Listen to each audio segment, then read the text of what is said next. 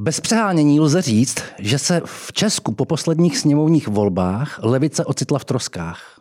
Pod 5% skončila ČSSD i KSČM. A i pravicově ukotveným lidem začíná docházet, že to není dobře, že tím trpí politický konflikt a demokracie jako taková. Proto by každého, komu na demokracii záleží, mělo zajímat, v jaké kondici se sociální demokracie, případně levice jako celek nachází a jak se to má s jejím případným návratem mezi relevantní proudy české politiky. Téma dnes proberu s Lubomírem Zaorálkem, který bez sporu patří mezi naše nejzkušenější levicové politiky posledních dnech. Let. Vítejte ve studiu. děkuju, no dobře, no, děkuju. Pěkný den.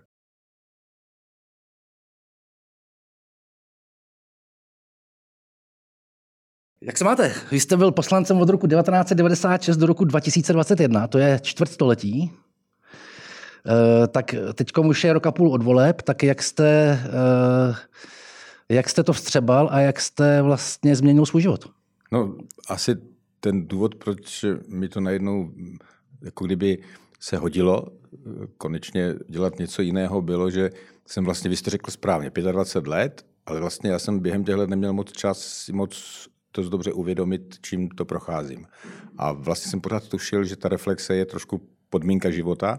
A teď eh, to, co jsem si vymyslel, že kdyby to šlo, tak bych chtěl mluvit s nějakými studenty, to se mi podařilo, protože na dvou školách mám možnost to trochu předávat je hloupé slovo, ale mluvit o tom, eh, co znamenala v posledních letech zahraniční politika, jak se vyvíjela v posledních 20-30 letech a tohle možnost, tohle nějak zpracovat a vlastně reflektovat to sám, to, to jako, že mi k tomu tohle přinutilo, tak to mi fakt působí dost velkou radost. A taky to, že snažím se držet kontakt díky Foundation for European Progressive Studies z Biru, teda, které sídlí v Bruselu, si držet kontakt s určitým prostředím lidí, kteří se zabývají podobnými věcmi, ať už teda levicovým myšlením nebo zahraniční politikou, mm, tak se účastním nějakých akcí, které se zabývají věcmi, jako je rozšiřování EU, situace na Ukrajině, transformace Ukrajiny, v Rize, teď ve, Varš- ve Varšavě to bude pokračovat, takže to mi taky dává možnost, abych těm studentům taky říkal něco, co je čerstvější. A tohle je zajímavá práce a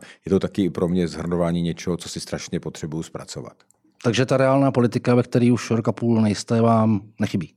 Ne, já si myslím, že ona by mi možná, kdy, kdyby... Uvědomte si, že já jsem do té politiky byl tak nějak cucnut, to se tak asi to někteří říkají, ale... Zakládal jste občanské fórum? Ano, ale to bylo tak jako všechno, to šlo tak nějak spontánně, že jsem skoro tehdy neměl práci vlastně, když to bylo, takže to si člověk skoro moc nevybíral a e, myslím si, že kdybych nebyla takováto revoluce, tak je otázka, jestli bych zrovna musel být v politice. Já jsem se cítil potom v roce 90 velice spokojený na vysoké škole, kde jsem učil politickou filozofii a podobné věci a už se mi mezi těmi studenty dařilo dobře, takže, ale to, je, to, to bylo a mm, jakoby vracel jsem se někam po těch letech a byl jsem zvědavý, jestli to vůbec jde a mm, jako kdybych se vracel k něčemu, co jsem si připadalo, že pro mě přirozené prostředí, kterém se dobře cítím, mluvit se studenty a něco s nimi si vysvětlovat.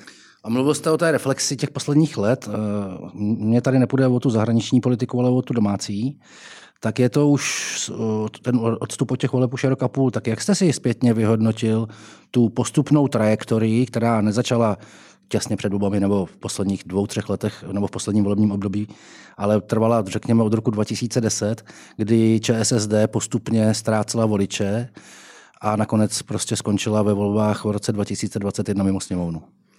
To bude na ještě nějakou důkladnější reflexi, ale Jedna věc, která mi připadá, kterou bych možná zmínil, je, že jsme možná začali mít pocit, že mm, když se ten svět v těch 90. letech vrátil do normálu, protože to podle některých byla taková normalizace do normálních poměrů, tak jsme si začali myslet, že sociální demokracie prostě do, do něho patří, že jsme se tam vrátili dokonce s tou tradicí někam a že tam místo tam máme přece jasné, potvrzené věky a že nám ho nikdo nevezme. A ta porážka, eh, co jste o ní řekl, to vlastně, tak, to vlastně kolaps vlastně byly té strany, když vypadla Ono to může být dobré k tomu si to uvědomit, že nic takového není jako místo, které tady zaručeně máme. Že ani 150 let historie vám nedává prostě jistotu, že prokážete, že tu k něčemu jste.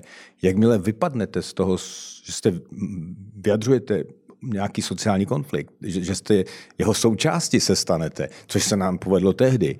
Ty, jakmile tohle nedokážete prokázat před lidmi, že jste součástí nějakého zápasu, ve kterém vám mm, o nějakou významnou třeba část eh, toho, té populace jde, tak vlastně můžete úplně zmizet. To, to si myslím, že měli sociální demokraté si možnost uvědomit, že pokud nebudou součástí ničeho takového, tak se nad nimi může taky zavřít voda. A teď jde o to si tohle uvědomit a s tím něco udělat. Jestli chceme jít zpátky, tak se musíme součástí toho konfliktu stát. To mi nahráváte, protože Česko čelí v posledních letech několika krizím. Eh, nemusíme tady všechny vyjmenovávat. A skoro by si člověk myslel, že eh, možná to zní trošku cynicky, ale že z toho levice bude profitovat. Jak je možný podle vás, že se jí to nedaří? Myslíte teď v Evropě kolem nás? No, nebo... myslím prostě energetická krize, zdražování, inflace, prostě spousta sociálních skupin se dostává do problémů a ta Česku, ČSSD, nebo... ČSSD, Česku, v Česku. A ta ČSSD na to vlastně není schopná efektivně reagovat v tom slova smyslu, že by ty lidi dokázala oslovit nebo nějakým způsobem artikulovat jejich problémy. Mm, ještě na tu scénu nedokázala vstoupit. To si prozatím nepovedlo. Eh, to si myslím, že to je jednoduchá odpověď. Ale eh, to, co vy říkáte, také naznačuje, že tu pravděpodobně nějaká šance se otevírá. Že eh, pokud by sociální demokracie dokázala i, v, i třeba tím sjezdem dát najevo, že je připravena a že dokáže popsat to, co se tu děje, a že dokáže eh, vyslovit to, co někdo chce, aby tady vyslovil, eh, a možná vytáhnout na světlo to, co není jasné, protože vždycky podstata je v tom, že eh, vy nemáte za úkol jenom opakovat známé věci a zopakovat váš starý arzenál. Ne, vy musíte znovu pochopit tu situaci a přesvědčit lidi, že ji nikdo tak dobře nepopíše jako vy, to je jedna věc. A druhá věc, že tu není nikdo druhý, kdo by taky byl schopen něco z toho udělat. Já vám řeknu konkrétní příklad. Ono se říká, že je Andrej Babiš ve sněmovně, tak tam vlastně ty levicové myšlenky říká. No dobře, ale pojďte se. Andrej Babiš sice ne, nemůže nahradit tu levici proto, protože on říká na jedné straně, že chce, tuším, eh, vydávat peníze, ale zároveň říká, že daně snižovat, eh, daně zvyšovat nechce. Takže on vlastně jeho politický program je v něčem, eh, eh, to je, to je v něčem to perpetuum mobile nebo něco, co nemůže fungovat. Nebo to, že chcete mít eh, daně jako Rumunsko a Bulharsko a žít si chcete jako Rakousko a Dánsko. Takže to je vlastně, ten program je vlastně v něčem nerealistický. Já, já tomu dobře rozumím, nebo vím to, protože já si vím, jak se mi Babiš smál, když jsem mu říkal, že musíme zvýšit daně, daně z nemovitostí, že vlastně my musíme najít něco jiného, než pořád zdaňování práce. A on se samozřejmě smál a říkal, No tak si to, vemte si to, běžte s tím dovole, že zvyšujete daně, že? Tak, jako, tak jako tak škodolibě, jako nebo lišácky, jako tak si to zkuste. No ale to je třeba říct v tom případě. Tady musí někdo řekne lidi, Jestliže chceme být ty veřejné služby mít ve slušné, tak my nemůžeme žít tady, máme tady dneska strukturální deficit více než 200 miliard, to znamená, ten rozpočet je, a to teda žádný konzulační balíček nevyřeší, že to máme špatně nastavené a někdo musí říct si lidi, Jestliže chceme mít slušnou úroveň veřejných služeb, tak my musíme přijít s něčím, co prostě tu pokladnu odpovědajícím způsobem naplní. A když to neřekne, a teď, teď, je, teď vlastně teď je ta otázka, jestli se zvítězí někdo, kdo vám bude tvrdit pohádky, anebo jestli přijde někdo s programem, který je schopen vyložit a přesvědčit lidi, že tohle je cesta, která vede k tomu, že ta společnost bude v nějaké rovnováze. No, zatím se ta situace jeví tak, že eh, že ti populisté, eh, můžeme jim tak říkat, myslím, z velké části vaše původní voliče eh, vykradli nebo odsáli. A teď je teda otázka, je zdali vůbec, pokud ten současný dominantní konflikt v české politice je demokraté versus populisté, tak eh, otázka je, zdali v něm je pro sociální demokracii nebo pro levici místo. Ano, to je to, co jsem už řekl, že pokud dokážeme vytáhnout na světlo, co se tady děje před očima lidí, protože, jak říká George Orwell, nejtěžší je pochopit, co se vám odehrává přesně před nosem. Pokud to dokážete popsat, takže to lidi zaujme a budu vás poslouchat, tak jste schopen do toho vstoupit a říci, já jsem schopen tenhle konflikt popsat lépe než kdokoliv jiný a zároveň ukázat si, ty ostatní popisy jsou v něčem falešné. Já vám řeknu příklad, co si myslím, že jakoby tady není vyřčeno. Já jsem narazil na takovou věc, v časopise Economist před pár týdny bylo zveřejněno, oni dělají vždycky eh, takový žebříček Crony Capitalism. Jako tam v tomto žebříčku, to je takový kamarádi, eh, jako kamarádcovství nebo plutokracie v určitých zemích je schopna se dostat k rozpočtovým veřejným rozpočtům a těžit z nich. A na tom, v tomto žebříčku je Česká republika na druhém místě na světě po Rusku. Vím. Což je teda jako kdyby ohromující věc, No a tohle ale člověk si říká, jak je to možné? No to se dá přesně ukázat, jako, jak, jsme nas, jak, jak, jak vlastně určité kruhy jsou nasáty na ty rozpočty. A teď si představte, že přijde krize, to, co máme teď posledně, a co se tady děje v Česku? Pojďte se, jaké máme ceny energie, jaké máme ceny potravin, dokonce potravin, které se vyrábí tady v Česku. Jako, tak zjistíte, že tady máte vlastně oligopoly, máte tady poměrně, jak, jak, vznikaly, jak, jak vznikala politika energetická dneska v Česku, teďka, když přišla energetická krize. Jak si tady všude cvrlíkají vrabci na hřeště, pan Křetinský s panem Tykačem na úřadu vlády udělali plán, jak se udělá strop. Jo? No, takže znáte i tuto. Takže tak si představte, jako, že teď máme najednou za sebou období, kdy tyto energetické firmy inkasovali takové peníze, že dokonce, když se podíváte na časopis Forbes, a když tam dáte bokem eh, Rusko a Čínu, tak zjistíte, že nejbohatších pět mužů z celého postkomunistického světa jsou z České republiky. Mám vám je vyjmenovat, ani nemusím. A to jsou zrovna ti, kteří inkasovali tak bohatě třeba v téhle energetické krizi. Takže představte si, jak tady to opravdu ten korunný kapitalism bezvadně funguje. No jo, ale teď přece ČSSD 25 let byla jedním ze dvou pilířů české politiky. To znamená, že vy musíte,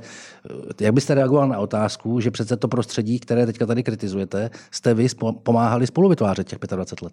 To, co jsme my dokázali tady dělat jako sociální demokraté, je, že jsme nedovolili privatizaci zdravotnictví, nedovolili jsme privatizaci důchodového systému. My jsme, víte dobře, že jsme dávali nahodu minimální mzdu, co to šlo. Když se podíváte na ty křivky, tak vždycky zjistíte, že jsme se snažili, aby práce tady nebyla levná práce, aby se vždycky se, jak jakmile nastoupí sociální demokracie, tak tím mzdy jdou nahoru. Takže vlastně jsme vždycky drželi to, co je podstata sociálně demokratické politiky. To, že ta distribuce toho bohatství musí být tak, že ta netěží jenom kapitál, ale že z toho má něco i práce. A to vám doložím, že to sociální demokracie dělala. Hmm. Jako takže řekněme, mohl bych to formulovat tak, že jsme čelili tomu, aby tady vlastně nedocházelo ještě k masivnějšímu posilování toho. A to jsme, to jsme dělali. Teď se ale ukazuje, že ten vývoj vlastně pokračuje. Netvrdím, že jsme vždycky se dá říct, jsme měli dělat víc, měli jsme prostě tomu, ale pro mě samotného to je zajímavé sledovat, že se to takhle vyvíjí. Jako to, že já jsem si myslel, že přijde třeba ODS, která přece by měla podporovat malé, střele, malé střední podnikání české, bych řekl, to je přece jejich program. A najednou, co vidíte?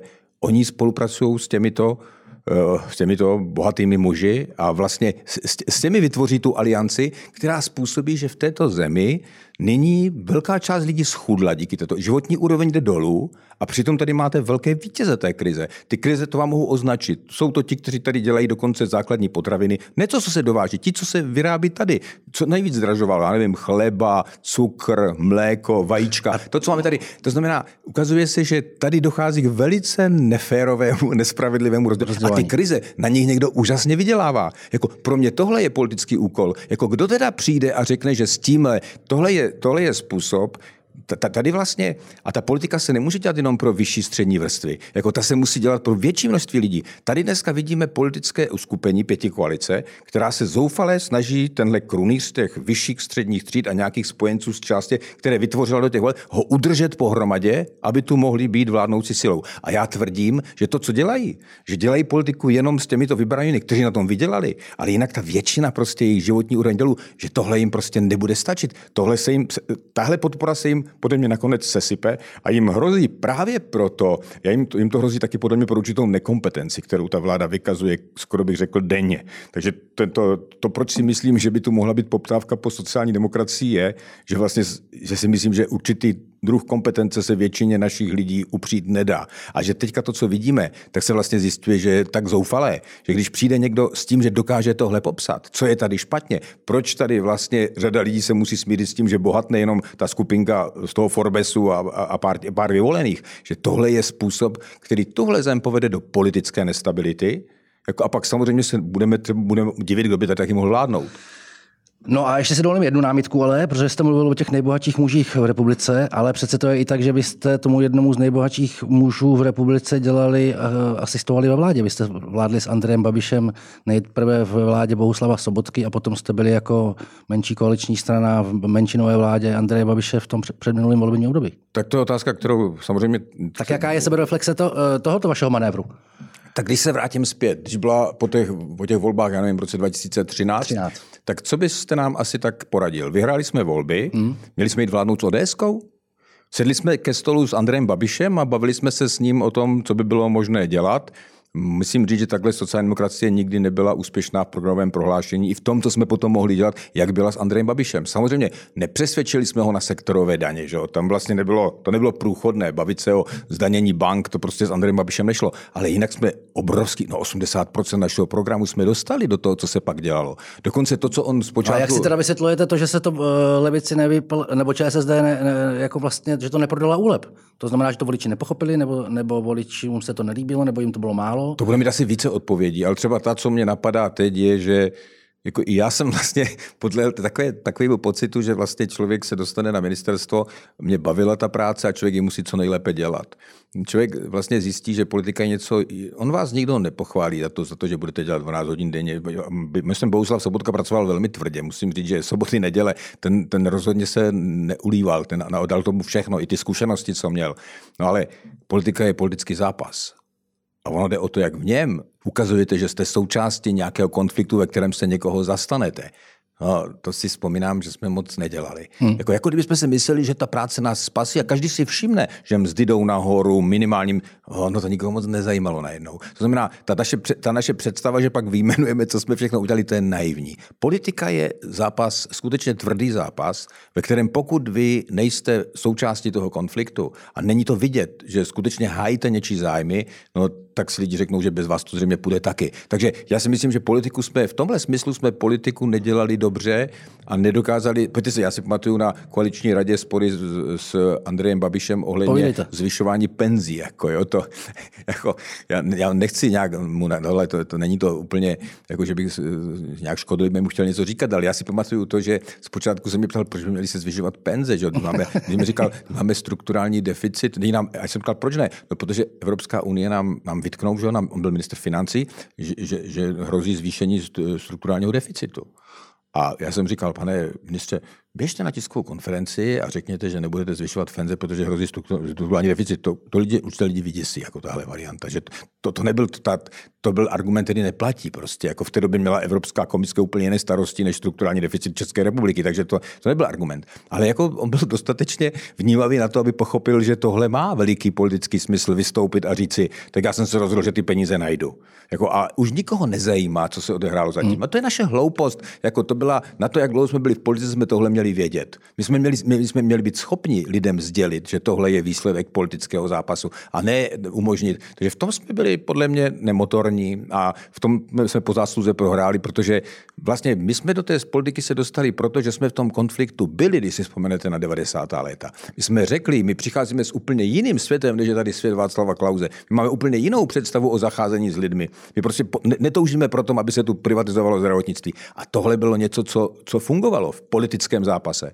No a tady, tady jsme se stali součástí nějakého establishmentu, vysvětovali jsme často věci, které přicházely z Evropy a které nám přicházely sice v něčem nakonec, ale, ale, ale lidi to chápali jako, jako šikanování země, migraci a podobně. Připadlo jim nedostatečné, jak jsme se kvůli tomu takže vlastně v, té, v téhle politické práci, v té, ve které ukazujete, co na to, co, koho hájíte, proč tam jste, v té jsme vlastně nefungovali. A jak se to daří tomu vedení e, současnému tomu roce a půl od těch voleb podle vás?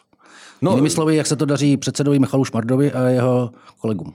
No, my jsme ještě neodstartovali. Že? Vy jste to vlastně, vy jste řekl přece, že e, jak to, vy jste se mě první otázku zeptal, proč se levice ještě neobjevila na té politické scéně. Takže to je, my jsme se, myslím, že se podařilo udělat pořádek s financováním sociální demokracie, zaplať pambu za to, bez toho de facto nešlo asi vůbec znovu něco začít, takže to si myslím, že ten čas se v tomhle využil dobře.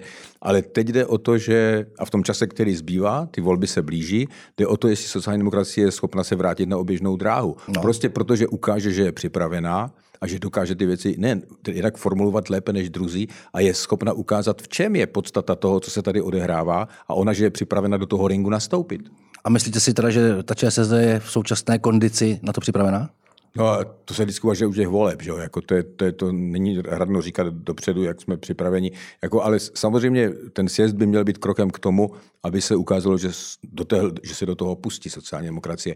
Je na to samozřejmě už teďka nejvyšší čas, protože jednak ta situace volá potom, abychom to systematicky reflektovali, popisovali, abychom k tomu stavili alternativu, abychom vůči tomu postavili ten jiný svět. Jo? Vy hmm. vlastně nemůžete říkat, že smyslem existence sociální demokracie je dostat se do sněmovny. Smysl smyslem je, že my jsme tu kvůli tomu, že se musíme někoho zastat, kdo v této chvíli je bytý. A, a opravdu, a, to tím, a ono je to, víte, v čem je ta situace zajímavá, že mi to připadá skoro kuriozní, že tady po třetí přichází recese, a to bylo vždycky, to bylo v roce 1997-8, vzpomeňte, když vládl Klaus, přišla recese, nastoupila sociální demokracie. Pak to přišlo v krizi 2011-9, že jo, a přišel rok 2000 a nastoupila sociální demokracie. Vždycky do té recese která ale mně připadá, že to, a to není jenom můj ten, že se vždycky střelila ta pravice do vlastní nohy. Jako dá se to ukázat u Klauze, jak se střel, dá se to ukázat o Topolánka a Kalouska, jak se střelili do té nohy, pak přichází sociální demokracie, aby ukázala jinou variantu a ten jiný svět.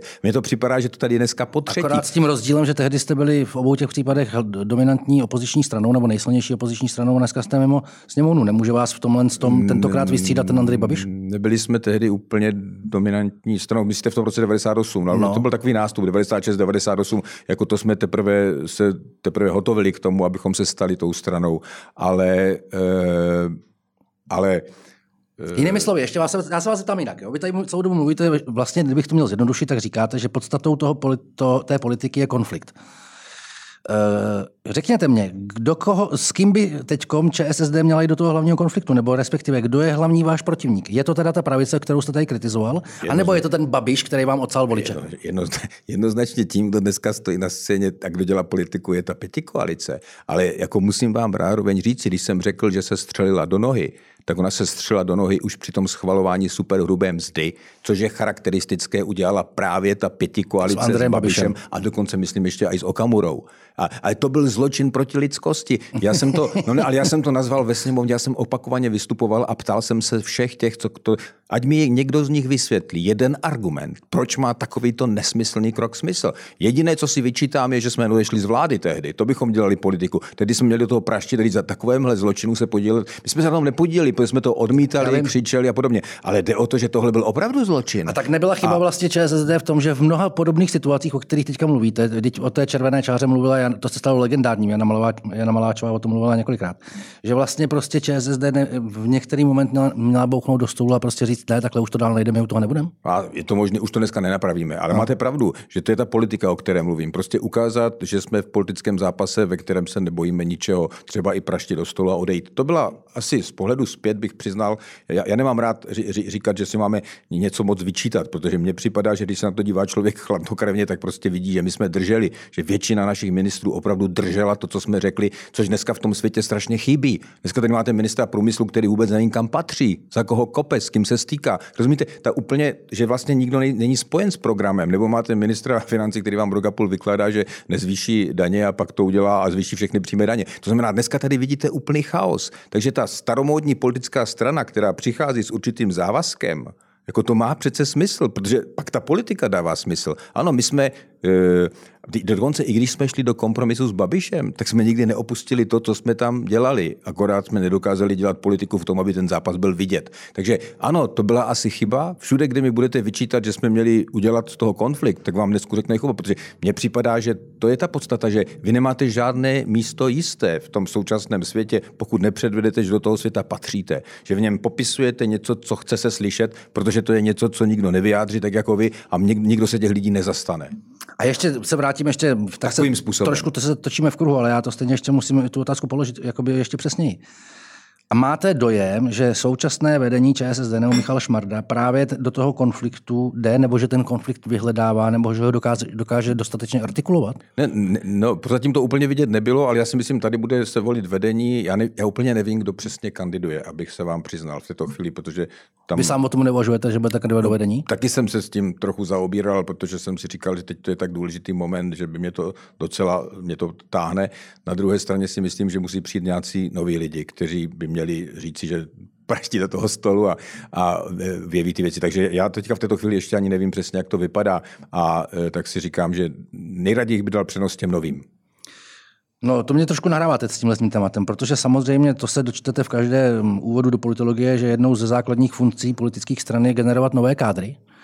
A já si myslím, že ta krize české politiky mimo jiné souvisí s tím, že uh, mladým lidem se do té politiky nechce. Jo. My jsme se na přelomu 80. a 90. let smáli komunistům, že tam mají samý, uh, samý 70 leté, 70 letý politiky a vlastně ještě do nedávna to vypadalo v české politice dost podobně. Jo. Uh, takže daří se, jsou v ČSSD mladí lidi, daří se to?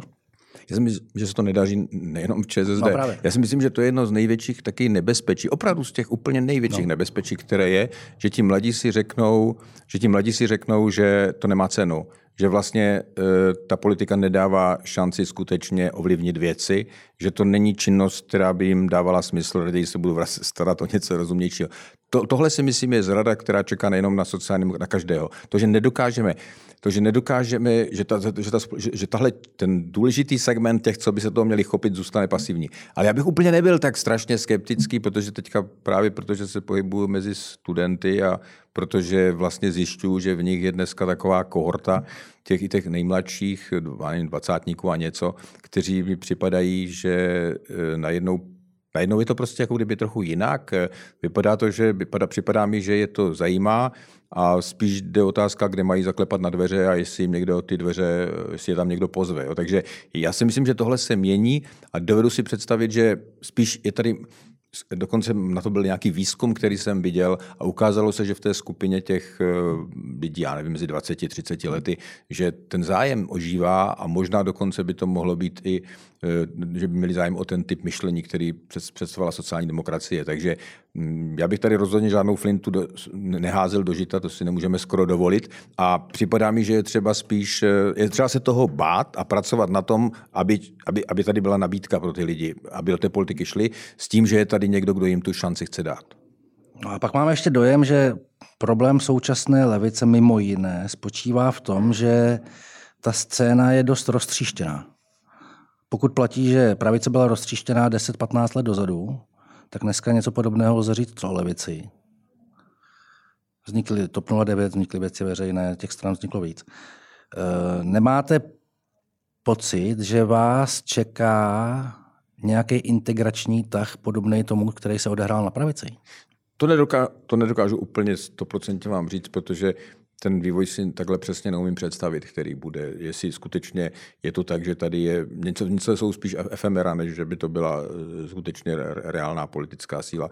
Ale já, já si myslím, že sociální demokracie má pořád ještě určitou výhodu, i když to vypadá, že to je zátěž, ta minulost, ale to, že e, přece jenom má základnu, že jo, pořád ještě máme starosty, máme lidi eh, v krajích, to znamená, eh, i když ta politika komunální je, není totožná, že jo, to není úplně jednoduchá průprava na, na tu politiku celostátní, přesto si myslím, že to je pořád určitá výhoda, kterou má, jako, že, že, že, tu je, že tu je pořád ještě určitá základna, která, která, která je částečně profesionální a mm, formulovat stanoviska, formulovat postoje, jako vytvořit ten motor, jako který, který, který jede. Já, já si myslím, že pokud by ta strana odvedla práci, pokud by bylo vedení takové, které bude skutečně se tomu věnovat, tomu scelování té strany a, a, a názoru a zároveň bude vědět, co chce sdělit, tak si myslím, že má šanci možná bez nějakého velkého združování se s jinými. Mně připadá, že jde o toto taky odpracovat, jo? Že, to je, že to je výkon, který se musí podat, že ta první fáze byla uvědomit si, že nemáme opravdu tady nic samozřejmé, že se tady nic nedá vysedět, že, jsme, že, že, ta, že ta strana se musí znova prosadit a musí znova najít způsob, jak se do toho konfliktu dostane a pak, to, pak tomu musí věnovat patřičné úsilí. Takže já teď mi připadá předčasné mluvit něco o, o nějakém scelování. Jde o to dokázat sformulovat, co dneska jsme. A ještě jedna poslední otázka. Eh, zase ještě je podobná, ale položím je ještě jinak. Jak jste hodnotil, nebo jak zpětně hodnotíte výsledek prezidentských voleb, a to právě myslím ve vztahu k té levici, protože spousta lidí na levici vkládalo jisté naděje do kandidatury eh, předsedy odborů a to se nakonec nepovedlo. A vlastně eh, člověka po jisté úvaze napadne, zdali eh, ta levice má šanci se vrátit do té doby, dokud tady bude Andrej Babiš? Nebo, nebo jak, jak vlastně hodnotíte tu, tu, tu prezidentskou anabázi uh, předsedy odboru. To se, Rozumíte mi? Ono se, nakonec, ono se totiž v těch posledních průzkumech ukazovalo, že no. ten jeho výsledek by mohl být zhruba podobný, jako byl výsledek ČSSD ve sněmovních volbách, to znamená nějaký 4%.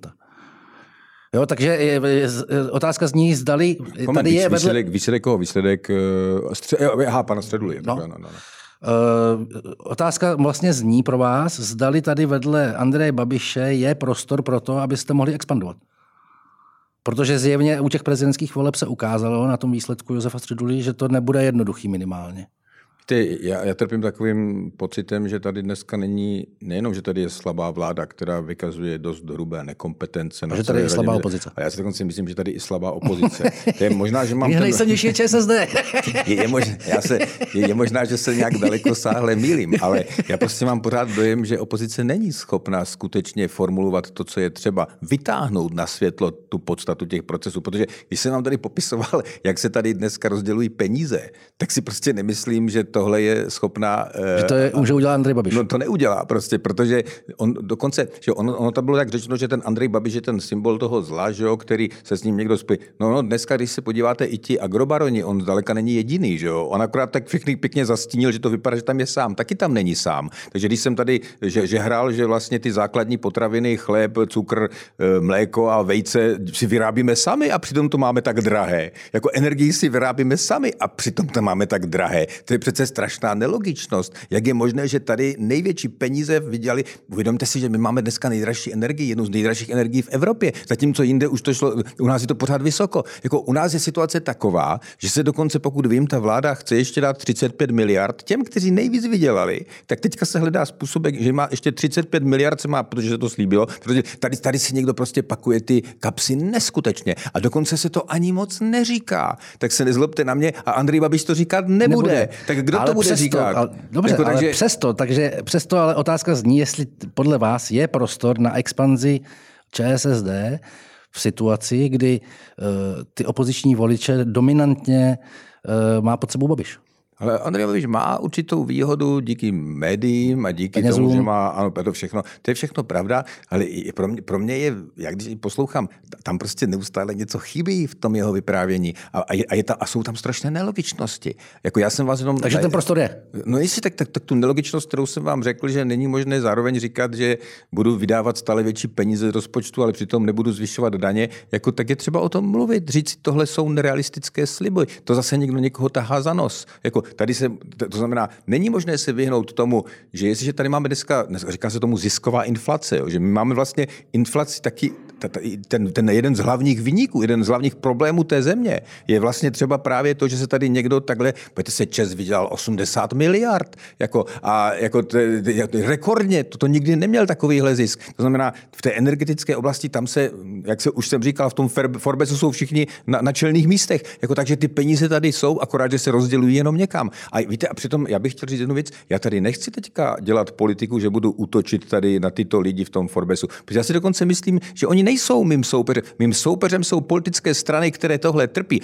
Dokonce bych řekl, že vina není na panu Tykačovi a Křetinském. Vina je na těch, kteří je na ten úřad vlády tahají. Vina je těch, kteří jim řekli, že vy můžete nám učit. Když už jim to, rozumíte, když jim to někdo umožní, tak proč by to neudělali? Teď oni se chovají opravdu jako biznismeni, oni chtějí vydělat Jasně. prachy. Takže mně připadá, že selhání není na nich pozor. Já tady nebudu dělat kapitál, že budu z nich dělat zločince. Ne, zločinci jsou vláda, která tohle připustila, která je schopná ještě dneska jim dávat dalších 35 miliard, když mají rekordní zisky. Tak, to, to, tak jako teď, tak jako kdo by to nevzal, jako když vám to někdo dává. Takže já nebudu dělat politiku proti ním, já budu dělat politiku proti vládám, které nedokázali, protože tady jde o to, že když máte slabou vládu, tak ona nemá vlastní politiku a nechá někdo, ať to napíše za ní. A to se nesmí stát. Totiž to není, všichni si musí uvědomit, že mít nekompetentní ministry není legrace. Jestli nemáme kompetentní ministrině obrany, tak se tam dává 150 miliard dneska. Paní, paní ministrině dneska zatahuje do politiky zpravodajské služby a pekla nám tady